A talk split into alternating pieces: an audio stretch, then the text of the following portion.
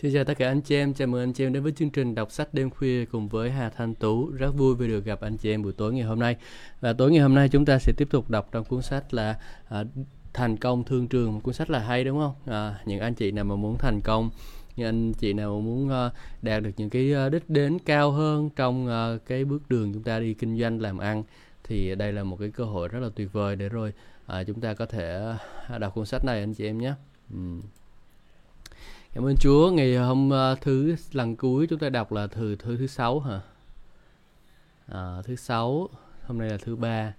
Ngày thứ bảy thì chúng tôi đi phục vụ hội thánh của Chúa, không có đọc được. Thứ chủ nhật thì uh, quá mệt. Ừ. Thứ hai thì dịch xong cũng mệt. Thứ ba thì là được rồi. Hôm nay là thứ ba đọc được. Dạ, cảm ơn Chúa. Anh em hãy có thêm lời cầu nguyện cho tôi nhé, để rồi tôi có thể tiếp tục đọc sách cho anh chị em nghe. Cuốn sách này rất là hay. Bây giờ tôi ờ, cứ khi đọc tôi muốn cầu nguyện con cảm ơn Chúa vì ờ, cơ hội cho chúng con để rồi con đọc sách của Ngài. Xin Chúa dạy dỗ chúng con qua lời của Chúa, dạy dỗ chúng con qua sách của Ngài. Chúa ơi, con cảm ơn Chúa. Con dâng sự vinh hiển cho Chúa và cầu nguyện nhân danh Chúa Jesus Christ. Amen. Hallelujah. Xin chào uh, chú Hưng, uh, mục sư Hưng. Dạ, yeah. cảm ơn Chúa. Chúng ta đọc tiếp ở trong chương 1 lên một cấp độ mới. Sẵn lòng và vâng lời. Một đòi hỏi máu chốt khác để đi đến cấp độ kế tiếp trong thương trường, đó là sự vâng lời. Esai chương số 1, câu số 19 nói, Nếu các ngươi mong muốn uh, và vâng lời, các ngươi sẽ ăn những sản vật tốt lành của đất. Nếu chúng ta không muốn ăn điều tốt, tờ đồi tội, điều tồi tệ của xứ, chúng ta phải chấm dứt chuyện không vâng lời Chúa. Một người có thái độ tối ưu đáp ứng đáp ứng với mạng lệnh của Chúa bằng sự vâng lời tuyệt đối. Có người sẽ nói không phải lúc nào cũng dễ vâng lời ông chủ của tôi, nhưng tôi vẫn muốn ăn sản vật tốt nhất của xứ. Nhưng người này không thể có cả hai được. Một người có thái độ tối ưu hiểu điều đó. Vì thế, người đó yêu mến và theo đuổi Chúa với cả tấm lòng và linh hồn. Tôi đã học đáp ứng với sự vâng lời tuyệt đối trong mối quan hệ của tôi với Chúa. Thắc mắc duy nhất của tôi đối với Ngài đó là con có thể làm gì nữa để vâng lời Ngài? Tôi không tìm cách để không vâng lời Chúa. Tôi cầu nguyện Chúa ơi, xin Chúa giúp con vâng lời Ngài nhiều hơn. Tôi cầu nguyện bởi cùng một nguyên tắc vâng lời đối với những người lãnh đạo của tôi trong Chúa. Tôi không ngồi đó mà chờ nghe ai đó bảo tôi tới hai lần và tôi không thắc mắc họ về lời khuyên bảo khôn ngoan của họ. Về phần tôi, một khi đã bảo làm thì phải làm cho xong. Đây là một thái độ rất là hay. Tôi không ngồi đó mà chờ nghe ai đó bảo tôi hai lần. Tôi không thắc mắc về họ, về lời khuyên bảo khôn ngoan của họ. Về phần tôi, một khi bảo làm là phải làm cho xong. Chúng ta phải có một cái thái độ như vậy. Phải có một cái thái độ nguyên tắc vâng lời đối với người lãnh đạo của tôi trong Chúa. Ừ. À, xin cảm ơn một sư Hưng nha. Ừ. Trong ờ, uh, gian chương số 14 câu số 15, Chúa Giêsu phán: Nếu các ngươi yêu mến ta, hãy giữ các mạng lệnh ta. Sứ điệp của Ngài cho chúng ta thật là rõ ràng. Nếu các con yêu mến ta, các con sẽ phải vâng lời ta. Hành động của con sẽ chứng tỏ cho ta thấy con yêu mến ta. Con sẽ giữ những lời ta trong đời sống con. Ta không gây bất lợi gì cho con đâu. Nếu con yêu mến ta, ta sẽ lôi đối tượng của con, niềm đam mê và sự chú ý của con. Con sẽ theo đuổi ta nếu con yêu mến ta. Con thà ngưng thở còn hơn là không để thì giờ với nếu con yêu mến ta, con thà ngưng thở còn hơn là không để thì giờ với ta. Ừ. Cảm ơn Chúa. À, rất là hay. Nếu con yêu mến ta thì con thà ngưng thở chứ không thể đi để thì giờ à, còn hơn là không để thì giờ với ta. Khi Chúa Giêsu nói đại loại như thế, nhiều người bất chợt ngã lăn đùng xuống đất. Tại sao? Bởi vì bạn càng tiến xa hơn trong Chúa, bạn càng thấy ít người đạt đến cấp độ cao hơn đấy. Vì thế bạn càng lên cao, bạn cần nhận sự chỉ trích vì từ cấp dưới và bạn càng nhận sự khen ngợi từ cấp trên. Wow, hay quá, câu nào cũng hay vậy ta. Vì thế, bạn cần càng lên cao thì bạn càng nhận sự chỉ trích từ cấp dưới và bạn càng nhận sự khen ngợi từ cấp trên. Ừ. Chúng ta hãy nghiên cứu một số câu kinh thánh khác về chủ đề này trong gian chương số 14 câu 23. Chúa Giêsu phán: Ai yêu kính ta sẽ vâng giữ lời ta, cha ta sẽ yêu quý người, chúng ta sẽ đến ở với người đó. Thật ra Chúa Giêsu phán: Nếu con yêu mến ta, ta sẽ di chuyển chung với con. Rồi trong gian chương số 15 câu số 14, Chúa Giêsu phán lời này: Các con là bạn hữu của ta nếu các con thi hành điều ta truyền. Chúa Giêsu phán với chúng ta: Con có muốn làm bạn ta không? Nếu con muốn, con sẽ làm những điều ta phán. Chúng ta có thể nói, Chúa ơi, con muốn được thành bạn hữu của Ngài, nhưng chúng con có thể thay đổi câu đó như vậy. Con là bạn hữu của ta nên con muốn làm bất cứ điều gì ta truyền bảo con, được không? Con là bạn hữu ta nếu con muốn làm bất cứ điều gì ta truyền bảo. Nhưng làm thế thì không được, à, chúng ta phải vẫn sẵn lòng vâng lời để ăn sản vật tốt của xứ. Giang chương số 5 câu số 3 xác nhận điều này khi nói với cho chúng ta biết đích xác ý nghĩa của việc yêu mến Chúa. Đây là cách yêu thương Đức Chúa Trời. Vâng theo điều răn của Ngài và những điều răn ấy không nặng nề. Từ nặng nề có thể thay thế từ khó khăn hay là cực khổ. Nhiều người nói, vâng theo lời Chúa quá khó, không làm theo lời Chúa không khó. Các mạng lệnh của Chúa không khó làm theo đâu, nhưng tôi sẽ nói cho bạn biết cái gì khó, đó là con đường của kẻ tội lỗi. Châm ngôn chương số 13 câu số 15. Cuối cùng, trong văn nhì chương số 1 câu số 6 nói, và đây là tình yêu thương, chúng ta biết, chúng ta bước đi theo điều răn của Ngài, như chúng ta đã nghe từ ban đầu, điều răn của Ngài là chúng ta bước đi trong tình yêu thương. Tôi quyết định theo đuổi và bước theo các mạng lệnh của Đức Chúa. Tôi sẽ theo đuổi nó. Tôi sẽ theo đuổi nó với cả tấm lòng, linh hồn, tâm trí và sức mạnh. Bạn thấy đó, sự vâng lời không phải là bổn phận đối với người tối ưu, nó là một lối sống, nó là thứ hương thơm phát ra từ người này tại thương trường và các lĩnh vực khác của đời sống. Bởi vì khẩu hiệu của họ là Chúa ơi, con xin thưa là con vâng lời. Bây giờ vấn đề là gì? Hiểu biết sức mạnh của hạt giống. Cái này hay nè anh chị em. Một lối sống dân hiến cũng đòi hỏi bạn đạt tới cấp độ thành công mới trong công việc của bạn, trong đời sống của bạn nói chung. Điều này dẫn chúng ta đến một nguyên tắc quan trọng. Một người có thái độ tối ưu, hiểu và nắm bắt sức mạnh của hạt giống. Bạn phải hiểu và nắm bắt sức mạnh để nó di chuyển bạn từ chỗ này đến chỗ bạn, à, để ở đến chỗ bạn cần đến. Một vấn đề mà người ta thường gặp trong lĩnh vực dân hiến là hiểu được họ phải gieo bao nhiêu hạt giống. Những người này có thể tìm thấy câu trả lời cho vấn nạn của họ nếu họ nghiên cứu tấm gương của David là một người dân hiến. Cá nhân tôi tin rằng David là người dân hiến rời rộng nhất trong Kinh Thánh. Hãy nhớ David là người đã thưa với Chúa, ờ, đã đến với Chúa và thưa Chúa ơi con muốn xây cho Ngài một ngôi đền. Chúa trả lời không được con sẽ không xây cho ta một ngôi đền bởi vì con là một người đổ máu Ta không muốn điều đó trong nhà của ta. Tuy nhiên, con sẽ là con của con sẽ là người hòa bình và nó sẽ xây đền cho ta. Thực thật là thì David là một chiến sĩ và dân Israel sống yên ổn suốt thời trị vì của Salomon. À, tuy nhiên, bạn phải hiểu điều này, có những cái lúc khi một người phải tham chiến để duy trì hòa bình, điều này đúng với trường hợp của David. Hơn nữa, khi David cầu hỏi Chúa để xây cho Chúa một ngôi đền, Đức Chúa Trời bảo ông không được nhưng David là một người dân hiến quá rời rộng nên ông tìm chỗ nào đó trong câu trả lời không của Chúa. David thưa Chúa ơi, Ngài đã bảo con là con không thể xây đền của Chúa, nhưng Ngài đâu có bảo con là con không thể trả chi phí cho ngôi đền. Ừ.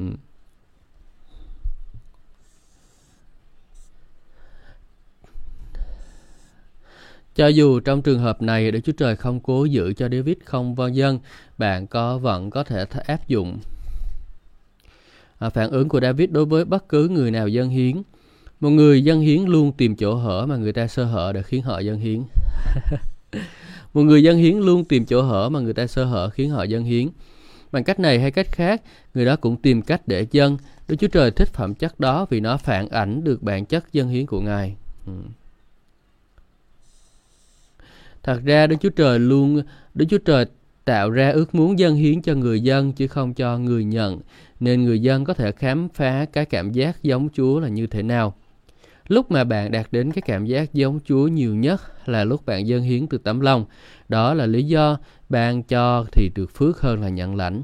má quỷ biết sức mạnh của hạt giống, nên nó tìm cách gieo những lời dối trá vào tâm trí để bạn khiến nghĩ ờ, để khiến bạn nghĩ rằng à, thật không cần thiết để sống một đời sống dân hiến Nhưng nếu việc dân hiến là việc gì đó không quan trọng, vậy tại sao ma quỷ cứ thủ thị với bạn về chuyện dân hiến? Hỏi độc giả, tôi sẽ nói với bạn lý do bởi vì đời sống bạn hoàn toàn lệ thuộc vào sự tinh rồng của hạt giống mà bạn gieo. Thường thì, lý do người ta dường như không thể vượt qua nổi vấn đề dân hiến tài chính của họ đó là vì họ chưa bao giờ đạt đến cấp độ dân hiến cách hy sinh. Trái lại họ sống đời sống của mình trong lĩnh vực dân hiến cách thuận tiện. Đây là điều chúng ta có thể dân thoải mái, chúng ta sẽ không dân một đồng xu nào trên số đó. Nhưng nếu đó là thái độ của họ thì những người này sẽ không bao giờ đạt đến cấp độ mới trong đời. Không ai tôi đã từng gặp mà hay nghe mà vượt qua cách dễ dàng trong lĩnh vực dân hiến. Cách duy nhất một người vượt qua được đó là bằng cách cam kết tuyệt đối và chắc chắn để tin những lời hứa lớn lao và quý báu của Đức Chúa Trời. Ừ. Cách duy nhất để một người vượt qua được cái lòng tham không dân hiến đó là uh, phải cam kết tuyệt đối và chắc chắn tin tưởng những cái lời hứa lớn lao và quý báu của Đức Chúa Trời. Một khi bạn đột phá trong việc dân hiến của bạn, việc dân hiến sẽ trở nên dễ dàng. Tuy nhiên, cho đến khi bạn vượt qua được thì chuyện dân hiến là một chuyện khó làm nhất. Nhưng hãy nhớ hai điều khi bạn dân. Số một là bạn không bao giờ thắc mắc sứ mạng của hạt giống mà Kinh Thánh đã nói đến. Thứ hai, bạn phải nhận biết rằng đúng thời điểm bạn sẽ gặt nếu bạn không nản lòng. Ừ, thứ nhất đó là à, sứ mạng của hạt giống và thứ hai đó là à, thời điểm bạn sẽ gặt nếu bạn không nản lòng. Ừ. Đôi lúc bạn có thể gieo, gieo và gieo trong một cái mùa gặt dường như là không hề xảy ra. Cuối cùng bạn đến một chỗ mà bạn không màng là có gặt được hay không. Bạn chỉ dâng bởi vì bạn yêu mến Chúa và muốn vâng lời Ngài. Tại điểm này, một số sự đột phá lớn lao về tài chính có thể xảy ra. Bạn thấy đó, lúc mà bạn tập trung vào nơi Chúa thay vì nơi mùa gặt là lúc những nguyên tắc gieo và gặt uh, của Ngài bắt đầu mang lại kết quả cho cho bạn. Lúc mình tập trung vào nơi Chúa thay vì nơi mùa gặt thì lúc những cái nguyên tắc và gieo và gặt cũng bắt đầu mang lại kết quả cho mình. Tức là thay vì mình chỉ tập trung vào những cái mùa gặt của mình thôi mà mình không mà không mà không tập trung nơi Chúa thì sẽ không có kết quả. Nhưng nếu chúng ta tập trung vào mùa gặt luôn anh chị em, à, mình tập trung vào Chúa luôn thì mình sẽ gặt lại kết quả. Nên đừng bao giờ để bất cứ điều gì khiến bạn không tập trung và Chúa Giêsu. Hãy luôn giữ sự tập trung của bạn thánh sạch và chú tâm vào Chúa, vì chỉ trong sự hiện diện của Ngài mới có đầy dẫy niềm vui. Đầu phục những lời hứa quý báu cho Chúa. Mọi vấn đề chúng ta nói đến giờ trong chương này là những điều bạn phải siêng năng, đeo đuổi nếu bạn muốn vươn lên cấp độ thành công và thịnh vượng hơn nữa trong nghề nghiệp và trong đời sống của bạn. Bây giờ, Tôi muốn đem bạn đến phi rơ nhi chương số 1. Trong này, à, sứ đồ phi rơ đưa ra cho bạn những bước cụ thể để bạn có thể chuẩn bị bản thân cho một cấp độ cao hơn. Trước hết, ông nói thế này. Phi rơ nhì chương số 1 câu 3 câu 4 Bởi thần năng, Ngài ban cho chúng ta mọi điều cần để sống và sống tin kính. Qua sự nhận biết Ngài là đấng đã kêu gọi chúng ta bằng vinh quang và nhân từ của Ngài. Qua những điều này, Ngài đã ban cho chúng ta những lời hứa lớn lao và quý báu. Bởi đó, anh chị em có thể thoát khỏi được dục vọng hư hoại của thế gian, mà được dự phần và bản tính của Đức Chúa Trời. Để ý, Führer nói rằng Đức Chúa Trời đã gọi chúng ta đến vinh hiển và nhân từ. Từ nhân từ nghĩa là sự trỗi vượt về đạo đức. Đức Chúa Trời quả đã kêu gọi chúng ta sống cách tối ưu. Làm sao chúng ta thỏa mãn cơn gọi đó? Câu 3 cho chúng ta biết, qua việc hiểu biết đấng đã ban cho chúng ta mọi điều liên hệ đến sự sống và sự tin kính. Chúng ta càng biết về Chúa Giêsu thì chúng ta càng dễ sống đời sống tối ưu. Rồi trong câu 4, Peter nói thế này, để giúp anh em sống trong sự vượt trội về đạo đức, Đức Chúa Trời đã ban cho anh em những lời hứa lớn lao và quý báu, để qua đó anh em có thể dự phần và bản chất thiên thượng của Ngài. Nói cách khác, bạn cần những lời hứa của Chúa nếu bạn muốn dự phần. Vấn đề mà nhiều cơ đốc nhân gặp phải nằm ở chỗ họ đã cho phép thần đời này làm mù con mắt tâm linh của họ và giữ họ không dự phần vào những lời hứa của Chúa. Corinto Nhi chương số 4 câu số 3 câu số 4 cho chúng ta biết rằng đây là chiến lược chủ yếu của Satan. Lời Chúa nói rằng, nhưng nếu phúc âm của chúng tôi vẫn bị che khuất thì chỉ bị che khuất đối với những kẻ hư mất, là những kẻ vô tín mà thằng đời này đã làm mờ tối tâm trí để họ không thấy ánh sáng phúc âm tỏa vinh quang của Chúa Cứu Thế, vì chính Ngài là hình ảnh của Đức Chúa Trời. Phaolô nói rằng thế gian này đã được Chúa ban cho phúc âm mà phần lớn người ta không tin, dù họ là tín đồ hay là không phải tín đồ. Cơ đốc nhân hay là không phải là cơ đốc nhân, một người mà không tin phúc âm là đã chọn con đường sai lạc nhất trong đời, sẽ mất nước Đức Chúa Trời luôn. Nhưng ngay cả nhiều cơ đốc nhân cũng sẽ không dự phần vào bản chất của Chúa cho đến khi họ lên thiên đàng. Tại sao? Bởi vì họ không chịu đầu phục những lời hứa của Chúa. Đức Chúa Trời đã ban cho bạn nhiều lời hứa quý báu. Bạn đầu phục những lời hứa này khi bạn dân mình để sống một toàn bộ cuộc đời. Bạn trong bầu khí đức tin. Điều này có nghĩa là khi cơ thể vẫn còn đang đau đớn và miệng bạn vẫn nói bạn được chữa lành, khi tâm trí bạn nói bạn đã thất bại rồi, à, thì bạn sẽ nói lời Chúa rằng đấng ở trong bạn vĩ đại hơn kẻ trong thế gian. Giăng chương số nhất chương số 4 câu số 4. Ừ đào phục những lời hứa quý báu của Chúa. Chúng ta phải để cho đời sống của mình đào phục những lời hứa của Chúa nha anh chị em. À, không phải là chỉ là à, Ờ, biết thôi, nhưng mình phải để cho mình đời sống của mình ở dưới những lời hứa của Chúa nữa. Đức Chúa Trời đã ban cho bạn nhiều lời hứa quý báu. Bạn đầu phục những lời hứa này khi bạn dâng mình để sống toàn bộ cuộc đời của bạn trong bầu khí đức tin. Điều này có nghĩa là khi cơ thể vẫn còn đau đớn và miệng bạn vẫn nói được bạn được chữa lành, khi tâm trí của bạn nói bạn đã thất bại rồi, bạn sẽ nói lời Chúa rằng đấng ở trong bạn vĩ đại hơn kẻ trong thế gian. gian nhất chương số 4 câu số 4. Kinh Thánh ở trong gian nhất chương số 5 câu số 4 nói bạn đã chiến thắng những hoàn cảnh mà mắt thấy được bởi đức tin của bạn. Vì người nào sinh ra từ Đức Chúa Trời chiến thắng được thế gian, đây là sự chiến thắng đã chiến thắng thế gian, chính là đức tin của chúng ta. Điều này có phải là Đức Chúa Trời thình lình không làm phép lạ trong mọi tình huống của bạn đối diện không?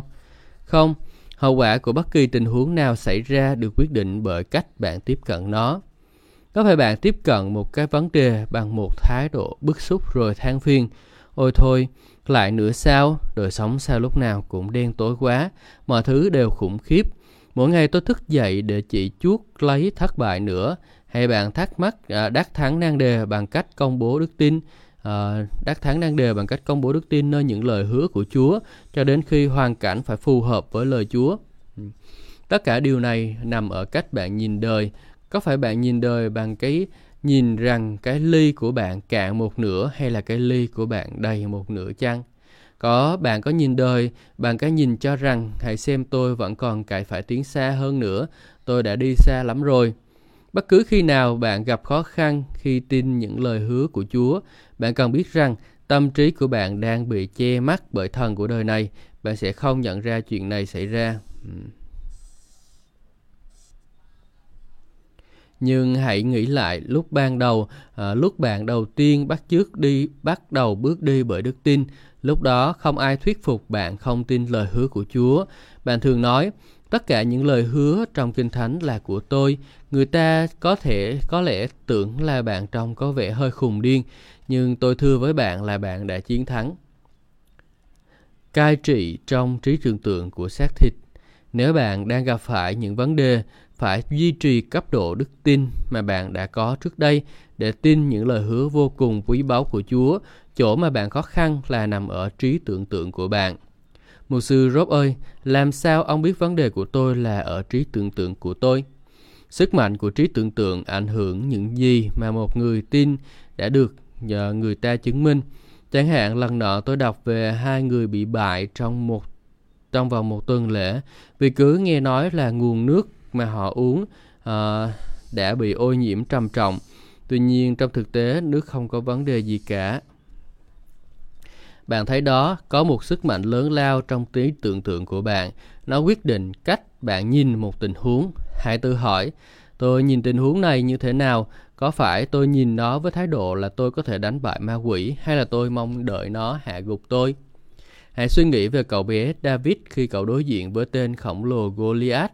David không hề chạy đánh Goliath cho đến khi phát hiện ra rằng có một phần thưởng chờ sẵn. Bạn thấy đó, khi bạn tập trung vào phần thưởng, bạn sẽ chạy đến Goliath và đánh bại nó. Khi bạn tập trung vào tên khổng lồ to lớn, bạn sẽ chạy khỏi hắn. Tất cả nằm ở những cái sự chuẩn ờ, cái sự tưởng gì bạn cho phép mình tưởng tượng. Bạn có nhớ đến những gì Chúa phán về những người xây tháp ba bên không? Sáng thế ký chương số 11 câu số 6 Chúa phán kia toàn thể loài người chỉ có một dân tộc, một ngôn ngữ. Kia chúng đang khởi công làm việc này, nay không gì có thể ngăn cản chúng làm mọi điều chúng hoạch định nữa. Nguyên tắc Đức Chúa Trời trong câu nói này có thể mang ý nghĩa này. Nếu bạn có thể nhận những gì bạn nghĩ, những gì bạn tin và những gì bạn nói, họ thảy đều cùng một lúc, thì không ai có thể ngăn chặn bạn được. Ngược lại, kẻ thù có thể ngăn chặn bạn mỗi khi bạn uh, khi nơi bạn những ý tưởng uh, mỗi khi nơi bạn những ý tưởng và lời nói không xứng với điều bạn tin. Chúa Giêsu nhấn mạnh nguyên tắc này trong Matthew chương số 12 câu số 35 câu số 37. Người lành do thiện tâm tích lũy làm lành, kẻ ác do ác tâm tích lũy làm ác. Vì do lời nói các ngươi được tuyên xưng là công chính, cũng do lời nói các ngươi bị hình phạt. Bạn có thể thấy tại sao thật quan trọng là phải dân mình để sống đời sống trong bầu khí đức tin khi bạn đầu phục những lời hứa của Chúa. Dùng hết nỗ lực để đạt đến sự tối ưu. Bây giờ chúng ta hãy trở lại trong phi rơ nhì chương số 1 câu số 4 và xem lý do Đức Chúa Trời ban cho chúng ta những lời hứa quý báu. Qua những điều này, Ngài đã ban cho chúng ta những lời hứa lớn lao và quý báu. Bởi đó, anh chị em có thể thoát khỏi dục vọng hư hoại của thế gian mà được dự phần vào bản tính của Đức Chúa Trời. Đức Chúa Trời ban cho chúng ta những lời hứa để chúng ta thoát khỏi sự huy hoại của thế gian và những áp lực đè nén chúng ta mỗi ngày. Ngài không ban cho chúng ta những lời hứa để chúng ta mỗi sáng mở cái hộp nhựa đựng lời hứa và rồi nói nào, đây là lời hứa cho tôi hôm nay và rồi cứ làm việc của mình mà không hề áp dụng lời hứa đó vào đời sống chúng ta. Những lời hứa Chúa ban không có ích lợi gì cho chúng ta nếu chúng ta đọc qua loa rồi quên mất lời hứa đó nói gì.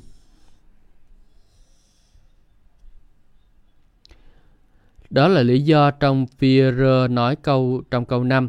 Chính vì lý do này hãy hết sức. Điều này có nghĩa là hãy tập trung vào điều này, hãy chấm dứt phân tâm, đừng để mình bị sao lãng khỏi những cái lời hứa của Chúa. Bây giờ chúng ta hãy tiếp tục xem các bước bạn phải có để tiến lên cao hơn trong Chúa, mà cũng là điều kiện tiên quyết để vươn lên cấp độ kế tiếp trong công việc của bạn. Trước hết, câu 5 nói hãy hết sức thêm cho đức tin sự nhân từ.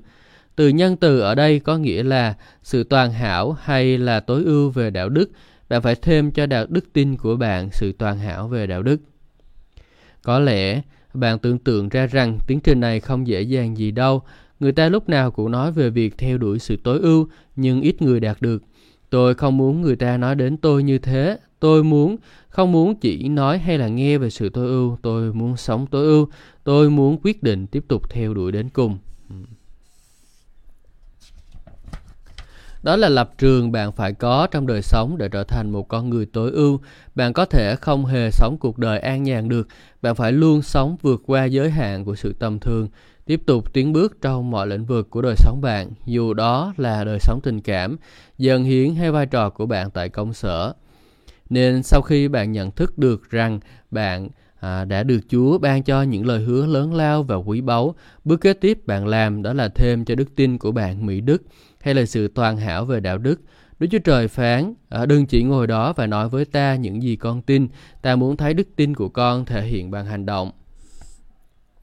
Nói cách khác, bạn phải thêm sự tối ưu vào những gì bạn nói là bạn tin. À, đây chính là điều tách biệt người lớn với trẻ con. Phần lớn người ta không hề vượt qua câu này bởi vì họ không hề biến lời nói ờ, đức tin của họ thành hành động đức tin. Họ lừa dối khi nói tôi thật sự tin Chúa đấy. Nhưng nếu đó là thật, tại sao họ lại sống trong tình trạng lộn xộn như thế?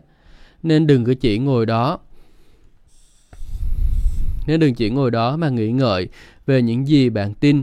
Thành thật với bản thân, nếu bạn đã không hành động theo những lời hứa của Chúa trong đời sống của bạn thì đừng tự dối mình mà tuyên bố là mình tin những lời hứa đó, hãy luôn luôn nhớ Bạn không bao giờ được ban thưởng về những ý định của bạn, bạn chỉ được ban thưởng về những sự hoàn tất của bạn, những hành động ưu ờ, kéo bạn đến sự tối ưu.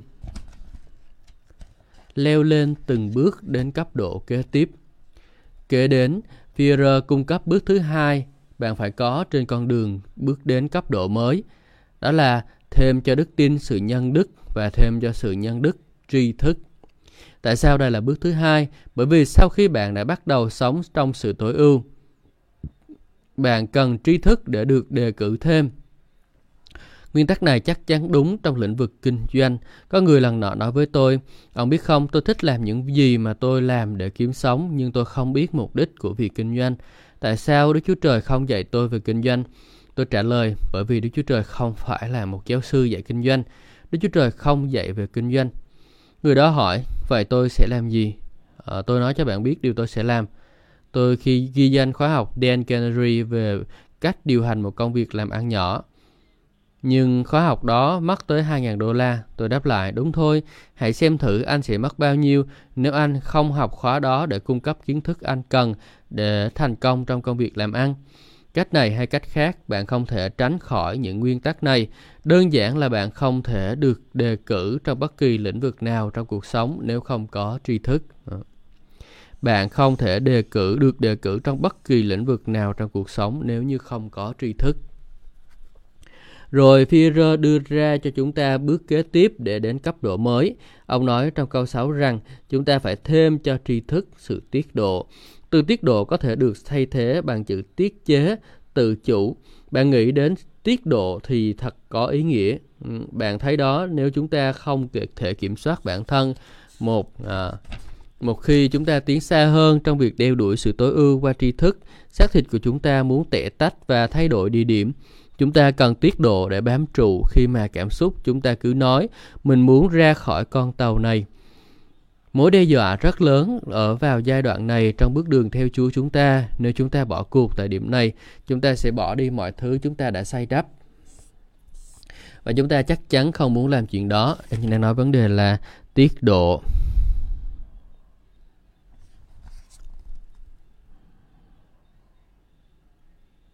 Xác thịt của mình nó thường không có muốn mình tiến xa hơn trong tri thức anh chị em nhưng mà nếu mà chúng ta à, vẫn cứ tiếp tục à, kiên trì trong tri thức theo đuổi cái tri thức thì ờ, à, chúng ta sẽ bám trụ và à, chúng ta sẽ có thể à, tiếp tục nhận lãnh được lời hứa ha Câu số 6 tiếp tục đưa ra cho bạn phẩm chất kế tiếp bạn phần cần phải thêm vào đời sống của bạn để vươn lên một cấp độ mới.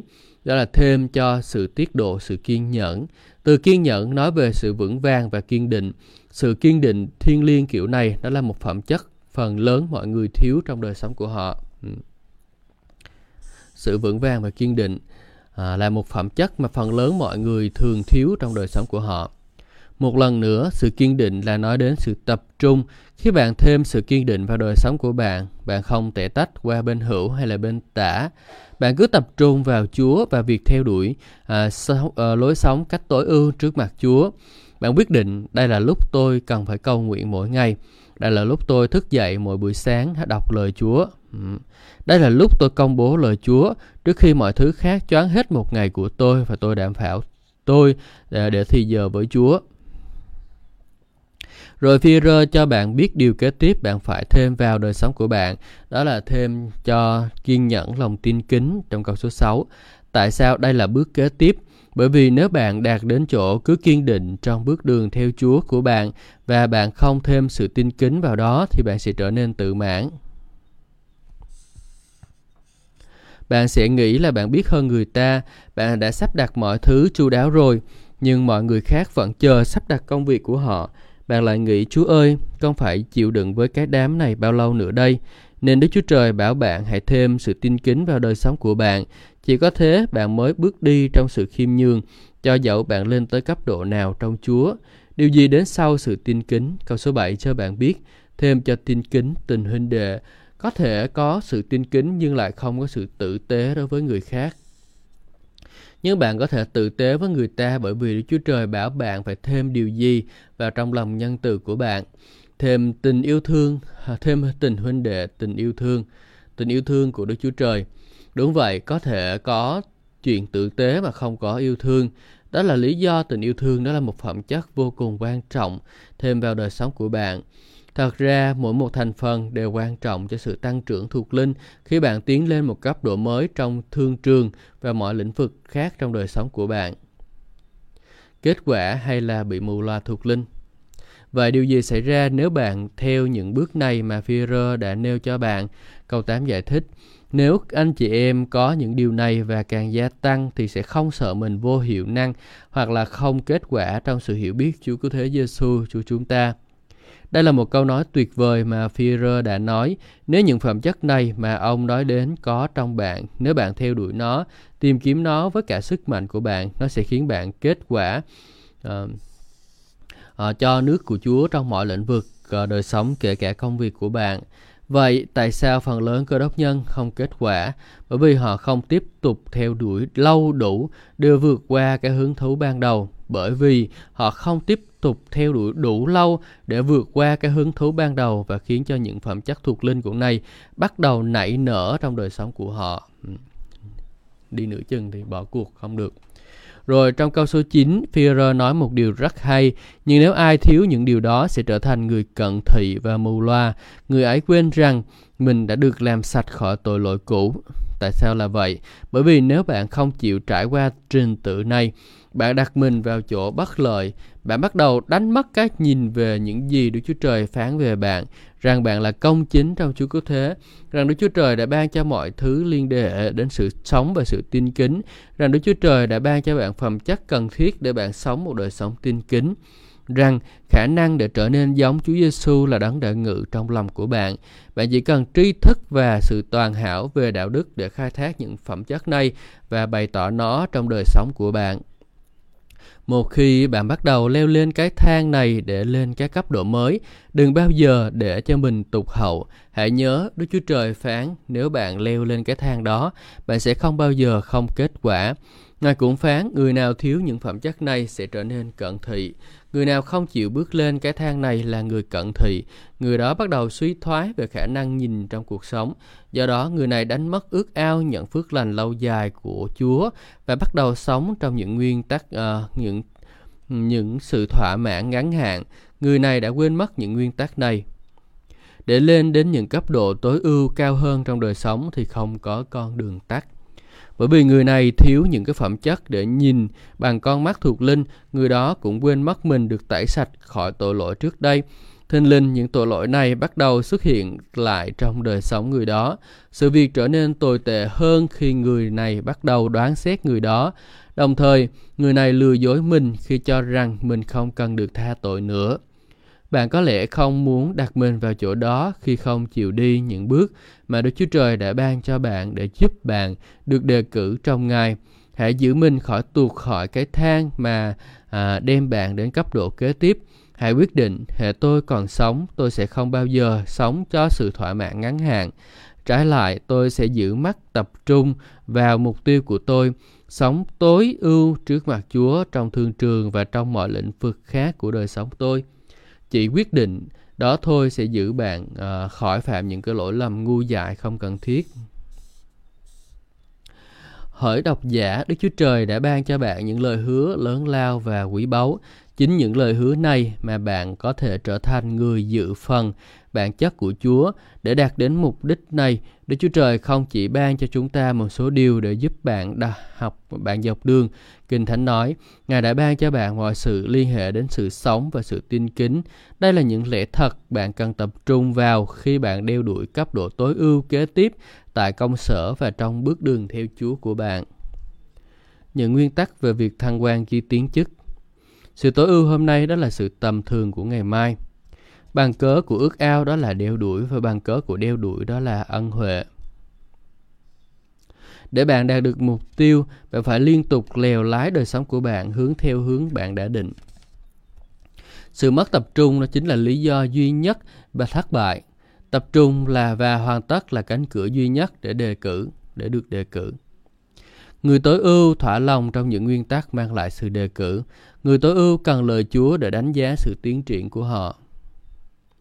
Sự hy sinh là con đường mà những người có tinh thần tối ưu đi qua trong hành trình đến đích của họ. Một người có thái độ tối ưu đáp ứng với mạng lệnh của Chúa bằng sự vâng lời tuyệt đối. Một người có thái độ tối ưu hiểu và nắm bắt sức mạnh của hạt giống. Bạn không bao giờ được ban thưởng về những ý định của bạn, bạn chỉ được ban thưởng về những sự hoàn tất của bạn. Những hành động kéo bạn đến sự tối ưu. Để lên đến những cấp độ tối ưu cao hơn trong đời sống thì không có con đường tắt. Cảm ơn Chúa như vậy là chúng ta vừa đọc xong chương số 1 lên tới cấp độ cao mới. À, ngày mai thì chúng ta sẽ đọc chương 2 làm thế nào để nâng cấp sự đầu tư của đời sống của bạn. Anh chị em hãy đăng ký và theo dõi kênh nhé. À, xin Chúa ban phước cho tất cả anh chị em và hẹn gặp lại anh chị em trong những chương trình đọc sách lần sau. Xin chào và hẹn gặp lại.